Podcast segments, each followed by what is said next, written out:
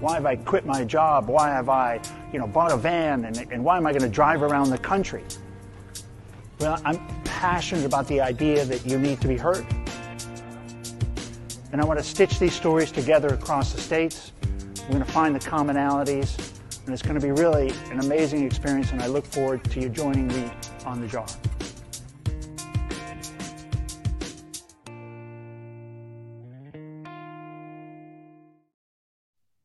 Hey, everybody, welcome back to Mental Health Today. It's your host, Ken, and another beautiful day here in Flagstaff, Arizona, where I'm on my traveling journey, as you saw from the, the little intro there.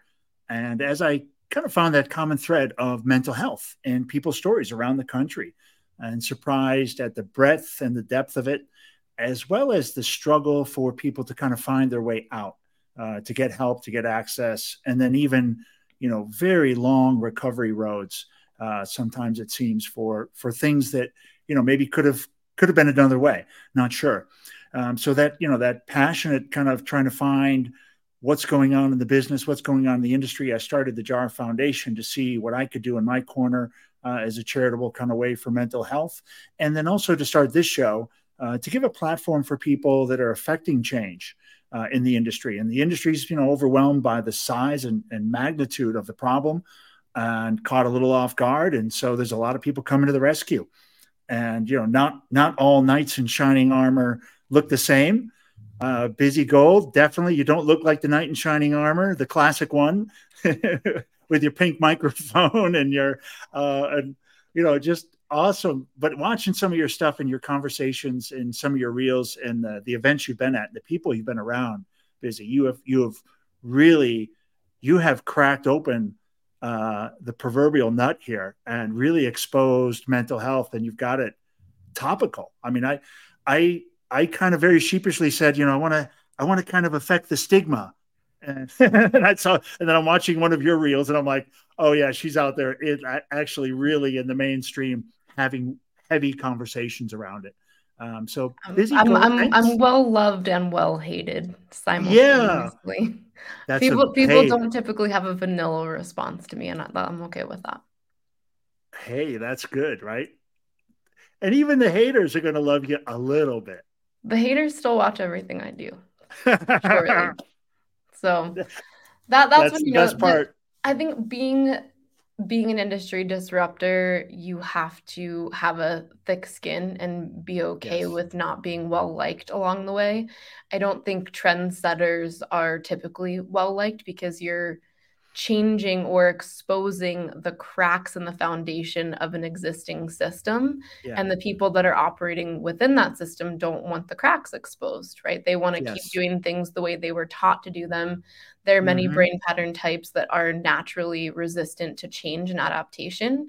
And often those Ooh. are the very people that do tend to get stuck only thinking within the paradigm of what they've been trained to think in. And then people like me, and I would bet that you're often like me, mm-hmm.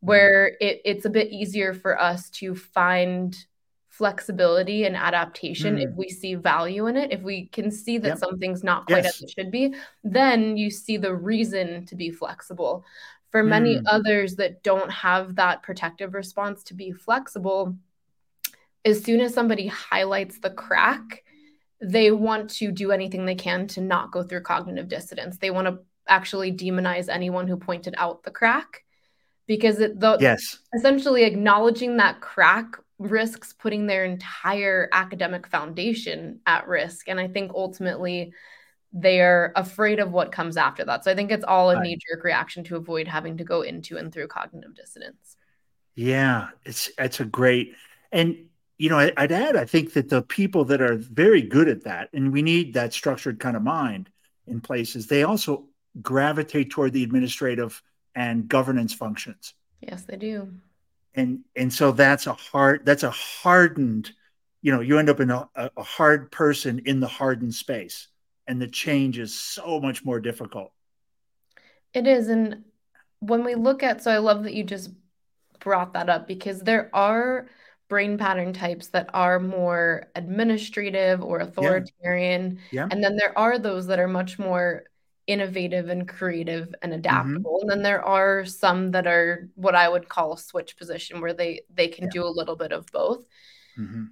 in general many of the people that are driven into academia tend to be those who are just they're just less likely to be the innovators and they're more likely yeah. to be the administrative ones that tend to like control they want to know what comes next they yes. want to understand all the edges whereas to juxtapose that all these innovators are like there's no such thing as an edge right so there's just they're uh-huh. people that are trying to understand a problem but fundamentally they're seeing the world in very antagonistic ways. And I do think that what the mental health sector needs right now is a, a blend, right? We need people to be able mm-hmm. to collaborate in teams because each one of us is going to see a facet of the problem and a way to solve it. But we need to be able to collaborate with the other people that are seeing the other facet that they're missing. Mm. And right now, there is just this kind of hard line. Oh, yes. This is how you do it. If you innovate, then you're against us. And yes. I just, I would love to see those walls come down. And I do think that to some extent I am seeing those walls come down. There's evidence of it in my modality. But I, I think it's it's there's more work to be done. And I think this is kind of to me one of the biggest problems in mental health at large. I think many therapists need therapy. And I think, you know, that's going to be maybe a hard, tough pill to swallow, but it just is what it is. you you brought up this visual of kind of like the um you know, the old white man smoking the pipe, drawing an image while the person's talking through their dreams to interpret and so on. There's this idea, and I believe break method specifically is built to oppose this, that mm. the therapist can can and should observe their client mm-hmm. and how their clients okay. responding to things and through their observation kind of glean how all of these things come together to fit certain molds that they were trained to basically yes. put people into okay. right so i think there are some inherent flaws in this so number one i would say the one of the biggest flaw in therapy as a whole i think is the rapport building process so many of the therapists that i have shared clients with or that i've eventually trained the rapport building process can take weeks to months. And building rapport with the client is essentially getting them to trust you enough to open up. Okay. Yeah. So yeah. Unfortunately, the way most rapport building works in therapeutic containers is a bit more like a groomer trying to entice a child right so it's like you're, you're trying to get the child to do something that the child knows is not actually it's like out of time and it's not right but you're like but come on here's some candy um, so oh. essentially, you're like you're forcing or hot wiring this connection to be made, and you put the relationship actually in a, in a very unsteady place because you need that person to to like you to some extent, to yeah. like you enough to trust you, yes. and as soon as somebody they like you, they're more likely to then go into self deception and get into their wounds and have a hard time actually doing therapy, right? Because now there's there's some sort of admiration or friendship, or in some cases, some therapists will just straight up try to make their client attached to them and like kind of transfer addiction onto them like a relationship partner or parental figure. So no matter how you do it, you're going from it as a friend, as a lover, as a parent, right? Or, or that doesn't sound good to me. Not ideal. Um, Not ideal. so that part of it is certainly triggering and i think it it sets the relationship up in a way that is i think oppositional to healing and it's also oppositional to honesty when we yeah. are right when we actually put ourselves out there and we want somebody to like us in return or we're kind of doing this yes. two-way communication yeah. we're more likely to lie. We're more likely I, to get pulled into our wound. So it's just not i'm not going to tell you everything. You're my friend now. Like now you're my friend. I want you to like me. Right and then you're my new friend. blurry. you're my new friend. You're my new friend. Lines get blurry and now we've kind of established this relationship where now you're kind of just letting them talk to you because you're you're hoping that through their kind of free form flow in the beginning when you're trying to okay. create rapport that you're going to be kind of catching the pieces that again we can kind of put into those molds that yeah, we described. Yeah. Okay. But the information that you're getting from that person is not it's not data anymore. You're you're getting them to tell stories and stories mm. are so many mm. layers past yeah, data. And ultimately to serve your client efficiently and effectively and to us in break method sustainability should always be the number one priority like can what you do last forever and not require constant okay. maintenance you need to work with data rather than story because data actually is what the brain functions on, right? Stories are how we relate to the data, but ultimately the brain is functioning off of data as a source, not story. So, stories like somewhere in between the way the brain is kind of housing information and relaying it mm. through communication.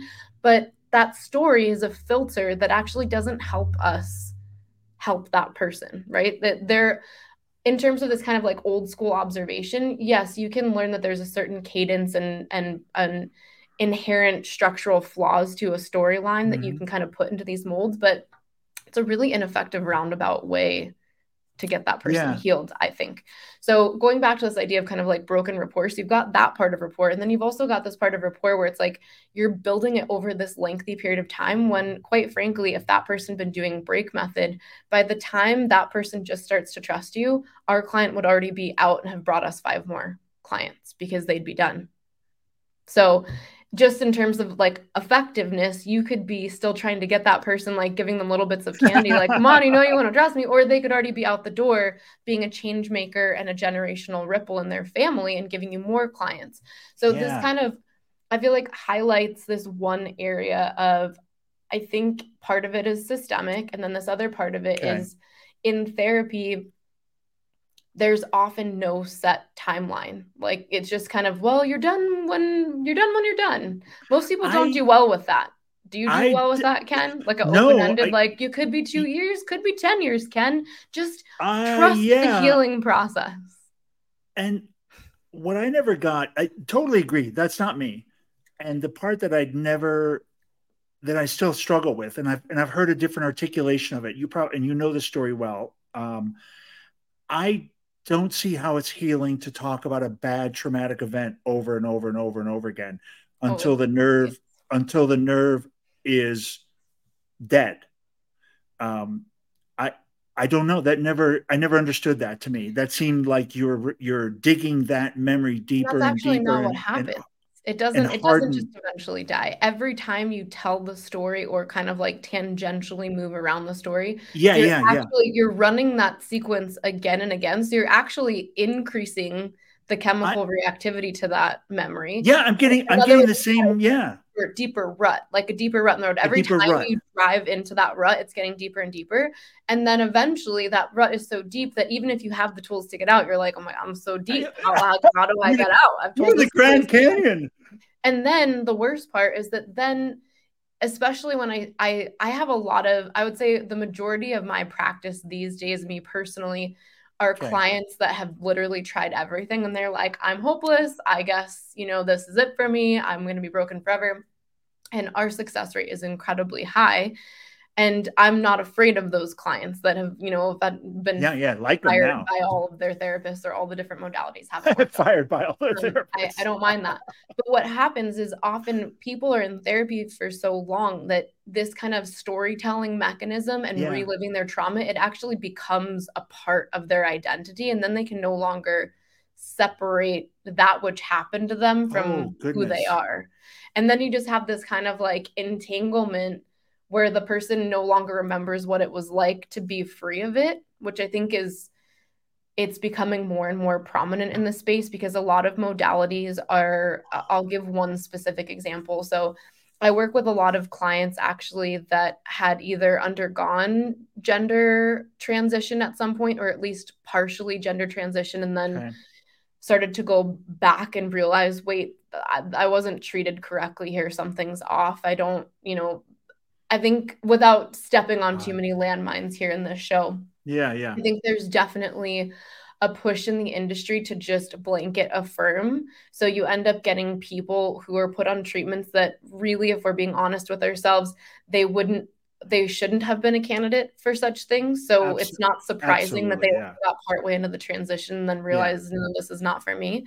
Yes. Um, so I do work with many of those clients. And one of the things that I have bumped into quite a bit is this prevalence of something called ERP, which you're, I'll tell it through kind of like two, I'll kind of like brush together broad strokes of a few different clients that I'm not okay. talking about. Okay. Clients, but, okay. Good. Good. So I'll use one example of somebody who um, because this is pretty prominent. As soon as you start to introduce psychedelics or medicine ceremony and things like that, if somebody has a very specific underlying brain pattern, once you introduce something like that, if there was already a, a tendency toward compulsion or intrusive thoughts, doing that medicine in air quotes ceremony can actually do quite a bit of harm for that person because then any little thing that is introduced during that time it's like the architecture is there for to really root in and it just that person is already ah. Lacking some level of self-trust and they're highly suggestible as a person so as yes. soon as that little thing gets in there all of a sudden it's like oh well maybe i am and i have had quite a few clients who in medicine ceremony have come out and then all of a sudden being like well maybe i am gay but they're married with kids and they're like but i've literally never had a gay thought in my whole life and then it kind of unfolds this whole thing where I've had quite a few clients who kind of fit that mold. And then I have quite a few clients who have had OCD and other intrusive thought forms start to kind of get pulled into this like, well, what if I am trans? Even though that's their, you know, 20s, 30s, that thought never occurred to them until now it's literally plastered everywhere. But they have the same thing low self trust and that high suggestibility, just, just right? So little... it's like as soon as it implants, it just roots it, and then they're like, oh, well, maybe. And then they just fixate and ruminate and fixate and ruminate. So both of these kind of subsets of clients I've seen get so much worse through doing things like ERP, where the therapist actually makes them expose themselves. I can't even say it without getting so upset. They decided it was a good idea for all these clients, and I'm I'm probably talking like an amalgamation of like 12 different clients that I've had over the last year and a half. Just they, that you know. Just yeah, only had, the ones that you just, know. Just that I've had personally. Yeah. Yeah. So where where the therapist actually forces them to expose themselves to graphic information. So in some of these cases, oh, well, go watch gay porn. You've got to watch X amount of hours of gay porn. Well, here's the problem. This person's already highly suggestible. They're getting attacked by their own I would say, out of control visualization mechanism. And then you're literally just mainlining them exactly what's going to make it worse. So I end up getting the people where it's like they're so much worse because their therapist forced them to expose themselves to this content when that never should have been recommended to them ever. Because then I have to spend months undoing the damage from therapy to then get them back to baseline and then help them from there. And then so help them. It takes twice as long. We're still successful with it, but I've had more cases. What is this called? Year. This is called ERP. This one person re- called it ERP. I think it's like exposure something, something, something. I don't know what ERP is, but apparently it's very prevalent in those spaces. And to be honest, I think if we look at how they function for certain types, sure, like exposure to a stimulus like if somebody has a phobia of like going on an elevator. Okay if you ride on an elevator 100 times maybe by time 80 you'll be less emotionally rattled by going on an elevator. Okay mm-hmm. sure fine. I'm willing to mm-hmm. concede that. Maybe maybe. Maybe. I maybe. I don't frankly know. i don't like elevators. There's nothing you can do to make me like elevators. yeah like like for some people just like i get in and i get out and that's all i need. I don't need to be in one 100 times to okay anyway sorry keep going so I, am just giving that example that like i yeah. i'm willing to concede that in certain yes, circumstances yes. exposure to a okay. stimulus that's causing that triggering event can be useful but in this particular case where these people are already overwhelmed with visual stimulus mm. and that is part of what is kind of puppet mastering this mechanism to literally destroy their lives yeah. Yeah. um why you would ratchet up that visual stimulus it, it just doesn't feel like it is in the best interest of the client i i've just seen it do so much damage so and i do think that there's more of that prevalent uh, in today's society and i just I think people need to be mindful about the the retelling, constantly exposing. There's a very specific sequence okay. that we need to go through to rewire. And I do agree that, you know, the way we do it in break method, there's a very specific sequence and a structure and you don't deviate from the structure because okay. ultimately the way your brain pattern currently functions is like a default setting. If you think about your phone, if you've ever like gotten things out of control and you're like, oh, I need to go back to the beginning, there's like three buttons that you hold in a certain yeah. sequence. It's like we can return it back to its default settings. Yeah.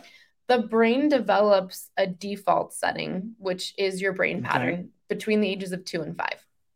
So this is a survival based pattern. So it, it mm. usually starts with either fear or fear of shame. So this pattern is going to exist. We map an eight part system in this brain okay. pattern. But essentially, this brain pattern is hardwired in by ages two to five. And the way that it functions, it tricks you into believing that you and it are one and the same.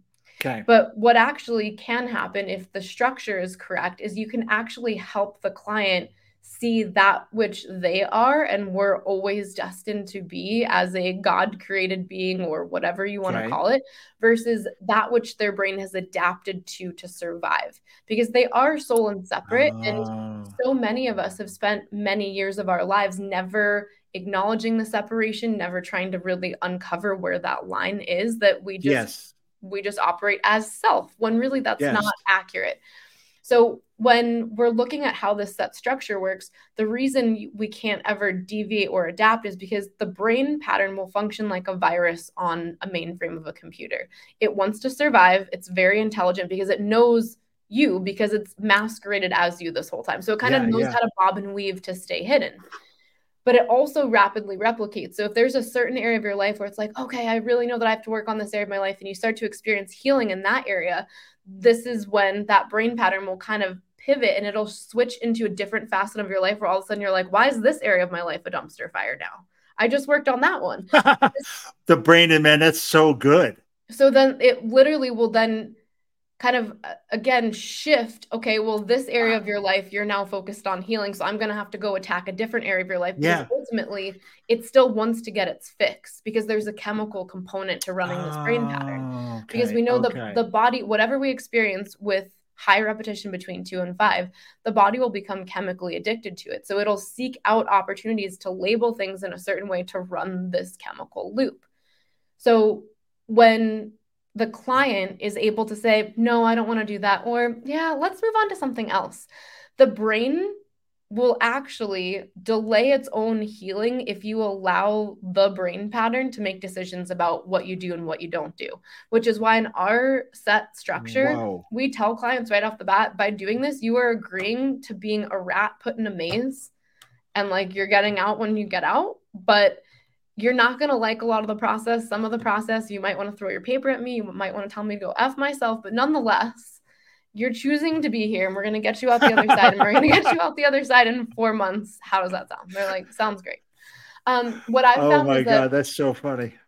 People end up loving the experience. Like I just, today, I literally had back to back clients from 8 15 in the morning to present. And okay. the the type of client we have because people are like oh well there must be like a certain type of client that you work mm. with. And i've just today i had virtually every range you could imagine from a seven year old client to a 63 year old client to people that are completely impoverished living gang life who just got out of prison to you know high level ceos this work is for everyone. And part of the reason that break method is so effective is that ultimately every i believe and again this is not the opinion that most people in the mental health space want to lean into but i think how we change our approach for perceived diagnoses actually keeps people stuck in said diagnoses the same way that the brain pattern will kind of bob and weave and avoid the things that actually it needs to do to break out of it.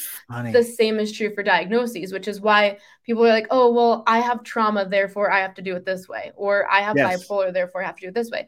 Uh, my belief, which I feel like we have proven extensively through data analytics, is there are only so many subsets of brain patterns. We have there are five primary brain pattern types that you can have. Okay. Every diagnosis can then correlate with these different buckets of brain pattern types. And Seems once good. once we can see the clusters, we can say, okay, in general, people with, you know, type 2 bipolar tend to be clustered right here. Hmm. But let's put that aside. Let's do your brain pattern assessment and let's see where it puts you. Boom, the brain pattern assessment puts you right in this cluster where, okay, this is why you're getting diagnosed this way. But here's the truth there I could have a group of 10 people that are all plotted right on this place at the same okay. spot in your brain pattern assessment. Eight of them could lead completely normal lives, have no issues, no diagnosis. How come these two are the ones getting the diagnosis? In many cases, it comes down to a communication filter. So, how we express and how we process and what we're sharing versus not sharing is often what is separating somebody with a diagnosis from somebody who's just quietly leading their lives. Right. So, really, I mean, to some extent, I kind of joke with people that really like everyone's crazy. Some people are just quiet crazy, and some people are loud crazy. Yeah. And, it's like extrovert crazy and, and introvert crazy. Yeah. Like, can you, are there, do you know where the line is between what to say and not to say? And can you, see okay. the value in in yielding or holding back. Many people's brain pattern types, which ah. I'll I'll show you this in a video. I'll send it to you. But and I'm actually happy to give you. I'll do a brain pattern assessment for you because I think you would geek out on it. So there, the spectrum. Obviously, there's a midpoint and then it kind of fans out to the sides. The okay. further you go out to the sides, the harder it is for you to find it within you to yield and not address something immediately. So there's this like perceived urgency the further out you go out to the side. So the people toward the midline oh, of the spectrum, they lead in general pretty complacent, like meh, lives. Like not a lot happens, not yeah. a lot good, not a lot bad.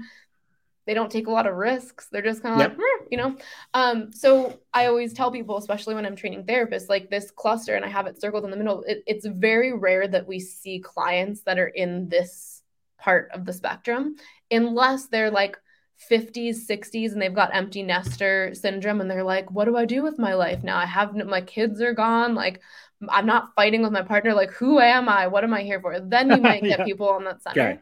but in yeah. general those that subset of people they're not going to have dumpster fire lives they're not going to be you know walking around with diagnoses on a bunch of pills because they're just kind of not that much yeah, is going on but as you move out toward the sides, diagnoses will tend to uptick on on both okay. sides.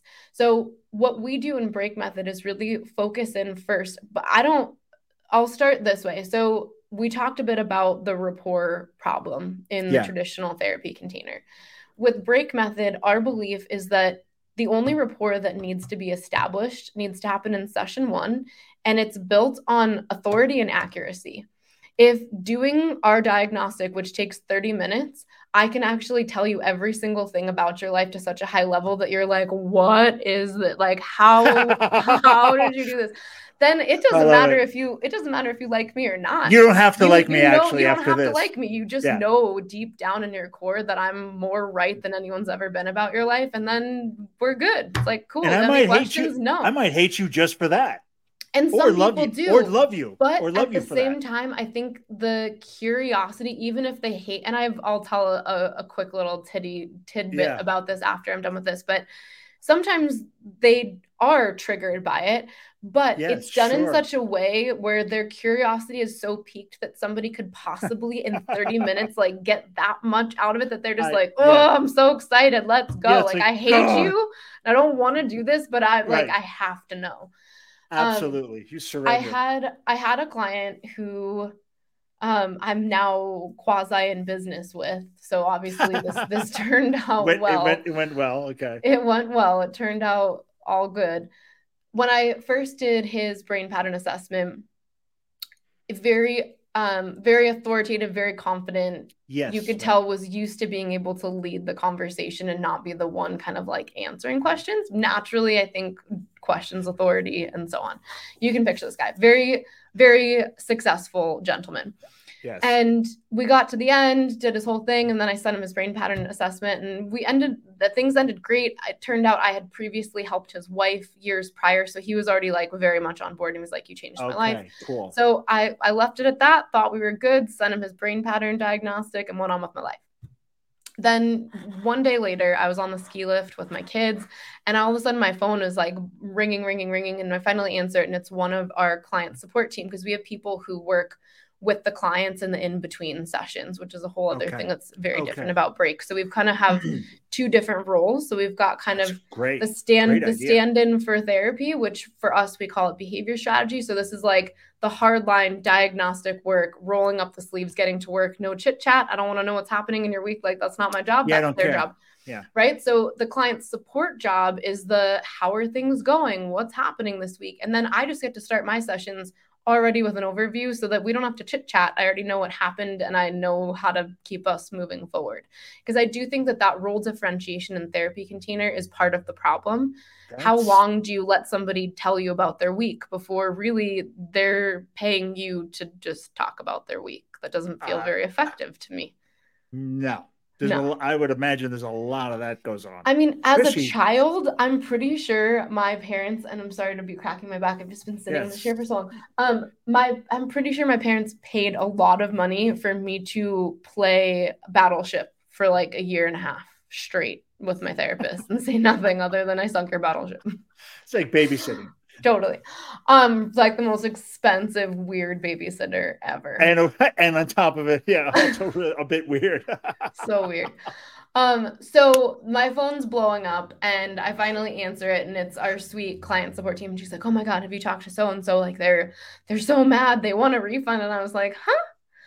So then I'm starting to read through text messages, and um, basically he's like, F this, nobody can put me in a box. There's nobody that anyone could possibly know this much about me in, in 30 minutes. I call bullshit and is like freaking out. And I just looked at I looked at Josie on the phone. I'm just like, Josie, here's the deal. Pull up his pattern diagnostic right now. So she did. And I was like, You're trained to see this. What am I about to tell you? And she was like, he's in his protective emotion. I'm like, okay. And what does it say about all the things he does during his protective emotion? She reads it all. I'm like, okay, so what do you have to do? And she's like, I have to go to him and I've got to tell him, sir, you are in your cycle right now. This is what you're here, here to heal from. And we're not going to let you do this to yourself because this is the self that this is why you haven't healed yet. Because people just concede and they want to placate you. And I'm very sorry, sir, but I'm not going to placate you right now. Pull open your packet and let's talk through this. So she was like, oh I'm scared. God. And I was like, you can do this. You can do so it. Oh God, that's so did classic. It, and eventually I and I mean eventually, like it was a couple days. It wasn't like, you know, weeks yeah, later. Yeah. Uh, a couple days later, I get an email from him that's like, you know, I'm so sorry about that. It was a humbling experience. I really I realized like I'm such an authority figure in my life that nobody really checks me like that. And I, you know, I right, really sat right. with it and I saw it and I'm just, if you want to pass me off to somebody else on the team after this, I totally understand. And I've basically responded like, dude, we're all adults here. Let's just keep it going. I'm not personally offended. Yeah. I'm not yeah, surprised, frankly, at all. So let's just go. Let's get you what you came for. So eventually uh... it turned into um, a relationship where it turns out he actually, uh, like mathematics and tech background, runs a tech, one of the larger tech consulting companies okay. in the US. And we've been on this endeavor for the last six months to essentially do all of the data mapping of all of our client records to establish nodal maps of essentially a data analytics approach to solving the mental health crisis. And we've actually done it. So our alpha launched last week.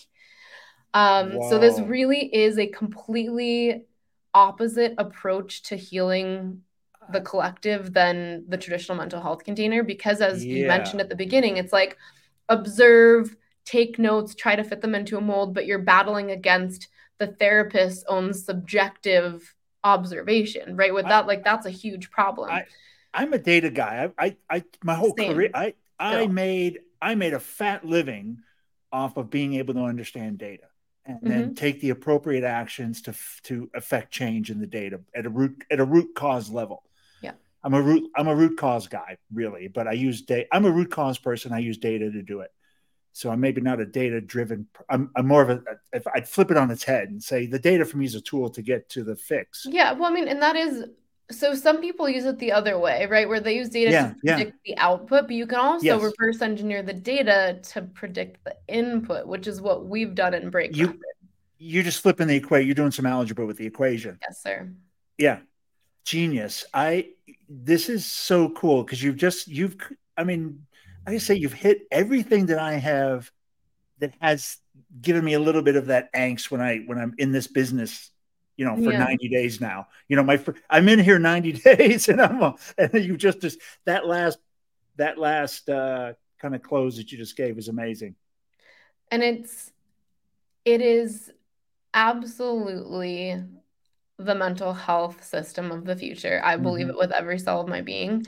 Whenever therapists see it and have that resistance, if they even just take one little tiptoe over the edge, mm-hmm. eventually, even the person that hates me, I know they can't deny what they're seeing. I had a recent therapist describe it as an algorithm that aggregates all of the therapy jargon that they've ever learned in their lifetime and puts it into a synthesized system that helps them treat people more effectively without any wasted time and without their own personal issues getting in the way, which is exactly what it's created for. It's to yeah. help clients heal without any of the inherent blockages in the old therapeutic container because i i personally I, my opinion can't actually negatively impact the healing of my clients because it's not based on my opinion. It's all based on the data. Right. So, and I'll even say, you know, I really would have thought that you were this, but the data says this. So we're going to go with the data.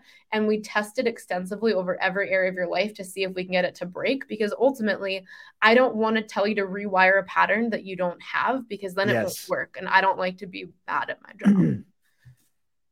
yeah. And, and being good at your, at your, I mean, some people be going to the job means like straight lines or white lines or a smooth asphalt, but I mean, being good at your job is really, really important. It's very important. Or and, I should say, being bad at your job is a really bad thing. Yeah, I had one of my one of my staff members say, you know, every time it's like taking off on a plane and just being like, don't crash, don't crash, don't crash, don't crash, don't crash. And that doesn't happen to me because I don't have that brain pattern. I have the like, I'll figure it out no matter what as we go along. But oh yeah, um, yeah. But you know, the, the reality is, I think part of the reason that break method at this phase is where it is, is that every single time I run it, I'm taking what we've learned in that client container and we're looking for ways that we could have made it better mm. and more mm. effective. So every single time it's being refined. So what is being run now is a refined system that started in 2014.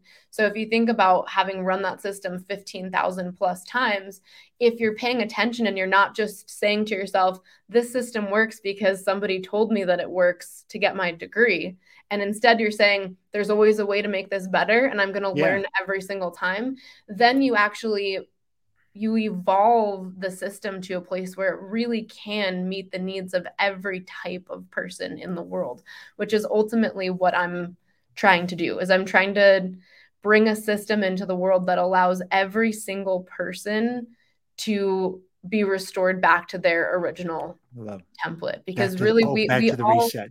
Yeah, back to that reset because I most people and this is again it's kind of a it's a gray area in today's world because I feel like people are either in the like oh everyone has trauma or people are in the like you know there's no such thing as trauma like it just people weaponize it on either side and I think the reality is that, yes, we definitely are living in a time and space where victim culture is on the rise. And it's kind of like, yeah a cool thing to have some sort of trauma based victim story. But from a very foundational perspective, I, from working with thousands of clients, people do all have some trauma wounds, period, full stop. And I always tell people, whether it's clients that we're working with or therapists, it doesn't take much for a child to be imprinted with trauma because a child is born into this frail, tiny little body that can't mm-hmm. sustain itself. And anything that is not supportive of love, innocence, or curiosity immediately goes to the brain as trauma. So yeah. you could have a white picket fence, both parents home, you know, one and a half kids with a dog, and you could still have significant trauma inputs from things that if we're just sitting here and be like, that wasn't that traumatizing, that's not how the brain perceives it because it doesn't have anything to compare and contrast against.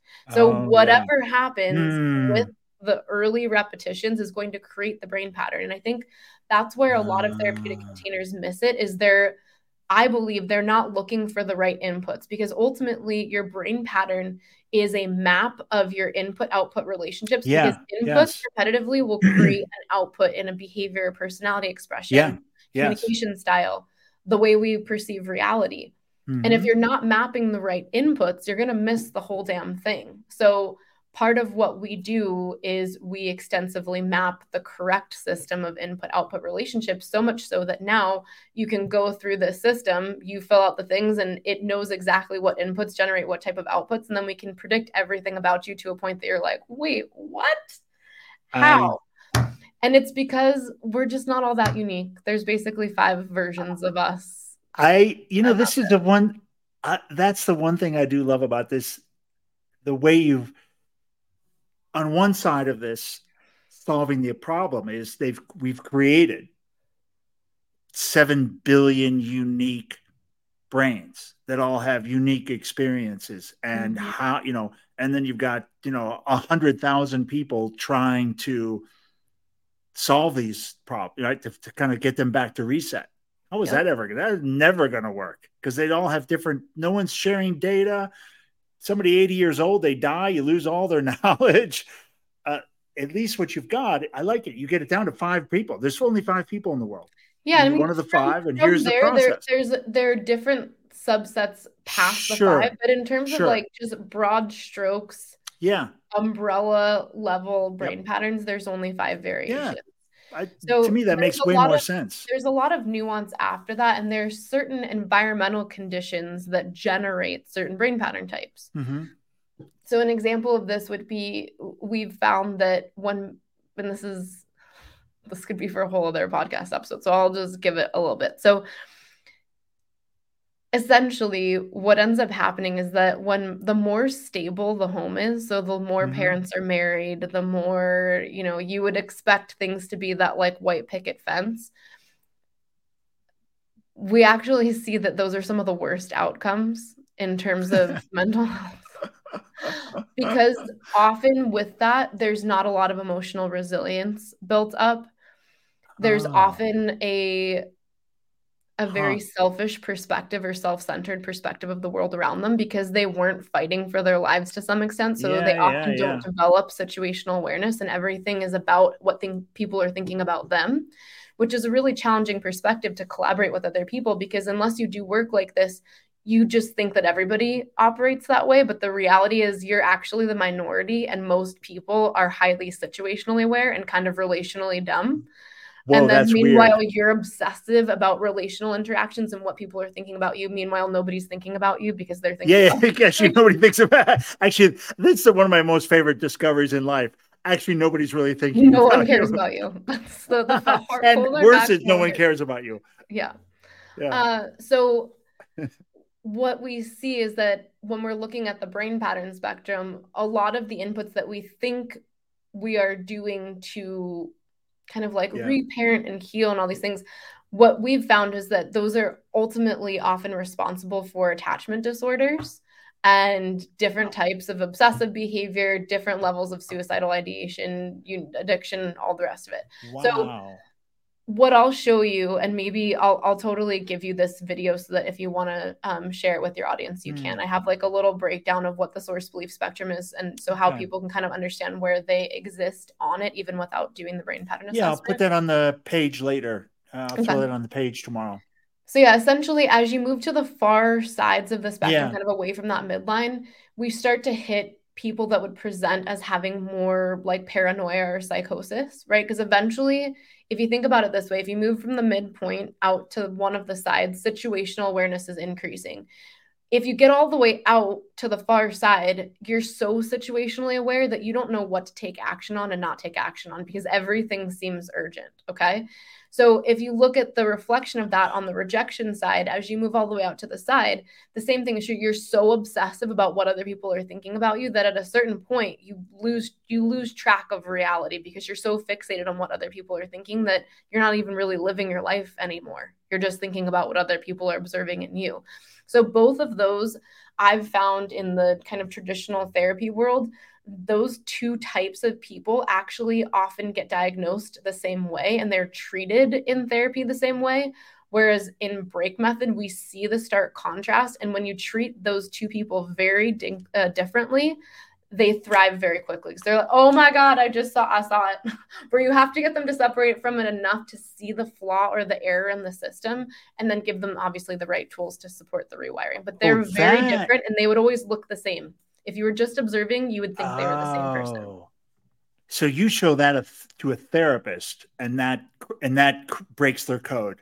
Yep, and then they're like, "Oh my God, you're right." I, oh, right? Because they, God, can think of, be... because they can think of how many times they're like, "Yes, I yeah, yeah, yeah, the same they're, way."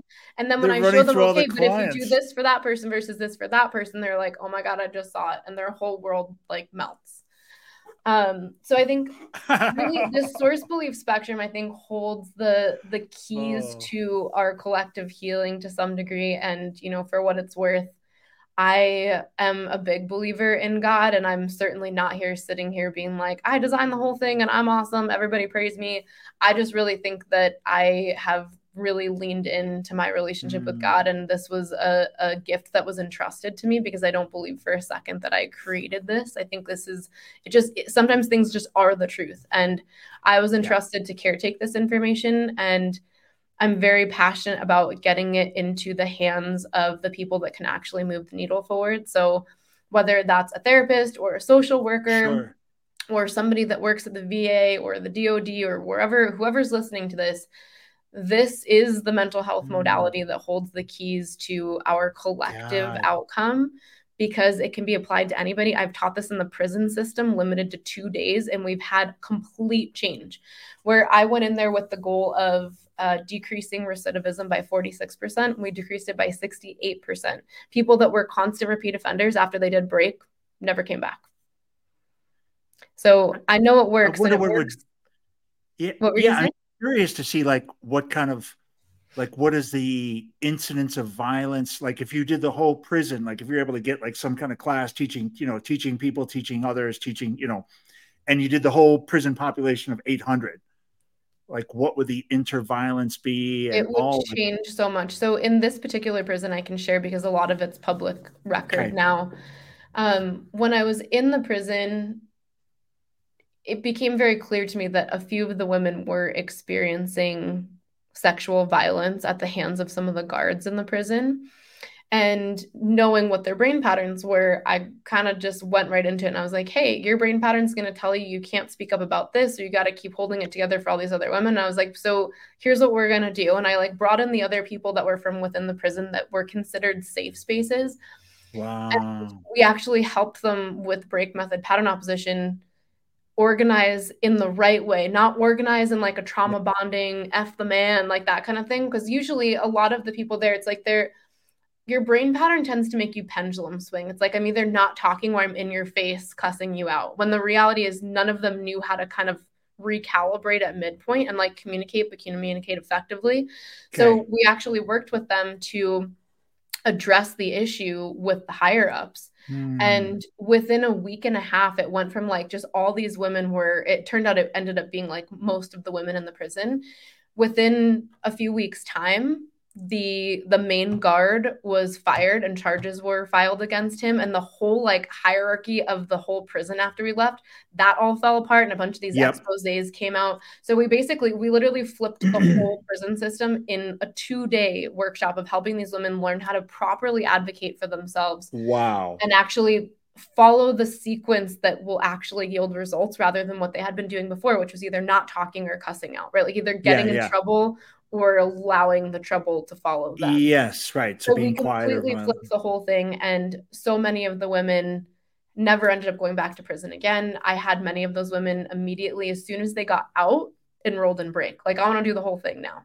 So you would think that you know when somebody gets out of prison, they're like freedom. They're not going to be like I want to go do that mental health thing. But that's yeah, I, I yeah, I just don't see many people saying I want to do the men unless well, it's so powerful I when we gave we gave surveys on the last day and there were a bunch of questions where people could rate it. Most of the women wrote at the bottom, "Will you please go to the men's prison? My husband needs this." Right? Because so many of them both were in prison because they committed oh their crimes God. either together or were somehow both involved or against were, each other or Yeah. So every almost every single person there, the bottom thing was, "Can you please go to the men's prison? My husband needs break." So I just I've seen that it can be applied to a child, it can be applied to a person that believes they're too old to learn new things. Mm. I've seen it applied to people that have virtually no education that can barely spell four letter words correctly. And I've seen it work in 2 days, I've seen it work in 4 months, but I would say the average time to complete yeah. break is 12 to 16 weeks. And after 16 weeks, you know, our, our whole thing is I would love to see you again for a high five and an update. But if we did yeah, our but... jobs effectively, then you should never need us again, other than like a check in if life throws you a curveball and so on. Right. But we empower our clients to understand what we do rather than us do it for you. So we're always doing the diagnostic work and educating you alongside that so that you can take this with you for the rest mm. of your mm. life. And for that reason, wow. we have a 93% organic referral rate. So 93% of our clients bring us other clients. So I feel like that kind of hits that wound where a lot of therapists aren't sure. Well, if my clients graduate or leave so quickly, then what am I gonna? How do I keep them clients? And the reality is, oh my doing, god, doing your job well, they should be leaving quickly, but bringing all of their friends and family. Like I've had, I've had periods of time where I have literally like ten people connected to the same family line in the same town, that's how it happens if you actually do your job effectively. More yeah, and I this is the funniest part, right? I could totally see that being a thing. Like, well, but what if I fix everybody and then I'm, I'm out of business? How do I market to them? yeah? So yeah, how do you, I find more sick you people? Solve, you solve the marketing problem by solving the efficacy I, and efficiency problem. Ab- absolutely, yeah. And if you're having trouble finding, if you're worried about losing a client because they get well and not getting one, that probably means your referral rate is pretty low which might yeah. tell you something. Well, and I think that goes back to a lot of a lot of therapists they're not they don't really understand marketing right they didn't join that profession yeah, yeah, yeah. because not, they wanted to understand that piece of it so that is something when we in our certification for therapists we do also train people in how to properly build those systems around okay. your practice because it is it is a different approach right it is it's opposite of the way you have been doing it but yeah can tell you with certainty the the payoff emotionally for you and energy wise wow. for you is yeah. massive. I, I would imagine that's powerful to to to see that kind of change in your clients across just and and and many clients right you now you're not just holding on to 20 or 30 or 100 mm-hmm. you're you're cycling through yeah we we see we see hundreds of people a week and one of my favorite things, and this is something I prayed for a few years ago, was that I just, I really wanted to be able to help more men who would otherwise mm. be resistant to therapy because they're like, right. I don't want to talk about my feelings. I don't want to kick around a tissue box. Like, I'm good. Those people still need this work. Right. Yeah. So, I really was just so prayerful about how do I get these people to to see break and say yes. And over the last year, are we've really tipped the scales. Like in this month, almost every single one of our new clients is male. So we've done it, and they're you know they're guys that I'm really excited because even just a lot of the male clients that I had today, they are like the guys guys. We're out there like getting girls making money like just all the things that are able to sit across the camera from me and be like busy on the outside. It looks like i have my life together. Like i go to the gym i work out. But like i'm a broken man. I want to be I like deep down i want to have a marriage. I want to have kids. What right. is wrong with me? Um yes. so that that is kind of our new core client, which I'm here for that because I think I'm, more more men need to be able to step forward and say, okay, I don't want to sit around and talk about my feelings, but I do want to do that. That looks like an engineering approach to my problem. Show me how to fix I, this like a mechanic, and I'm in. I love that. That's so dude. That's so dude. If you give them a manual, yeah, how to pull and, your and brain, and that is ultimately what you get out of break is when you're ready to graduate you get what we call a break blueprint, which is the operating manual to who you are and all the ways okay. that you try to destroy your own life and exactly what to do if, when, etc. Bizzie Gold, man, what? Thank you so much. You you are you are passionate, and you, like you said, you've got. I love how you described it being you're a caretaker for the idea. It's been given to you to you to to go out and to spread the word. That's what I'm here to do. Muse is a real thing, right? You know, sometimes things come to us and it's not yours, and you look at it later on paper and you kind of just do one of those cockeyed looks like, not really sure. I guess it came from me, right? And, there, break break is so profound and has so many levels of data mapping to it that even when I've worked through this now with literally a whole team for six months that are like Bizzie, how what the y- like how did yeah. you do this? What what? um because I'm able to I was able to just innately know things that it's taken months for the computer to be able to kind of map and be like, oh, that's where it is, and that's where that goes. Wow. Um, so it can't possibly be me is kind be of where me, I'm going with this. Is like it just it's too it there's too many levels of input output relationships mm. and depth. This was it was gifted to me and it's you know it's my honor to be able to pass this on to other therapists and i think that's really the big takeaway is you know for break we work with individuals we work with couples we work with families and kids but where I've really tried to shift my focus over this next year is to yeah, train as many therapists as possible. So if you're a therapist watching this, if you're somebody who wishes your therapist was watching this, please share it with them. I want to train them. We have an upcoming training. So let's make sure we get those people in and start spreading it. Bizzie Gold, thanks so much for being a guest on the show. Um, this is fantastic for me. I learned a lot. Um, I found somebody who's in my, you know, I've got that. I had all these weird thoughts, and you know, now to know that actually I'm not too crazy. That I've my observations, something. yeah, my observations are kind of you know reasonably accurate, and um, so it's great. It's great to know, and and it gives me good hope that if I saw it and you've saw it 10 years ago and you've got a you've got a fix for it we're, we're close we're close to solve you know we're close to getting turning the corner on this i think even though it looks like we're still got the tsunami kind of on top of us thanks so much. Uh, hang around for 30 seconds and uh, just chat on the other side. I got one more commer- one more commercial. All right. Thanks everybody. yeah thanks. And Bizzie how do you know so breakthrough maybe one last uh so yeah, we've break, got some people on the audio. People can yeah. go to breakmethod.com, B R E A K method.com. You can take a look through the website. We obviously mm-hmm. work with individuals, couples, families, kids, and then we also train therapists. I would say for most people, the best way to dip the toe in the water is to book a brain pattern assessment. The brain pattern okay. assessments are $129 and you get a full like multi-page PDF report on exactly who you are and what made you that way. And then we kind of we go from there if you can handle the creepiness of that. people people can always handle. They're they're usually excited. They're scared excited, but usually they yeah excited. Yeah. Kind of just joking about like they said, people like, how do you know that about me? And then immediately reject it because that you know like that just doesn't work like that. Mm-hmm. Uh, I I just love it. That's how you know you're really onto something, uh, something magical. Yes. Um, so thanks again, everybody, and and Bizzie Goldman. Thanks so much, bottom of my heart. Thanks, and, you're a uh, great interviewer. See you in 30 minutes or 30 seconds.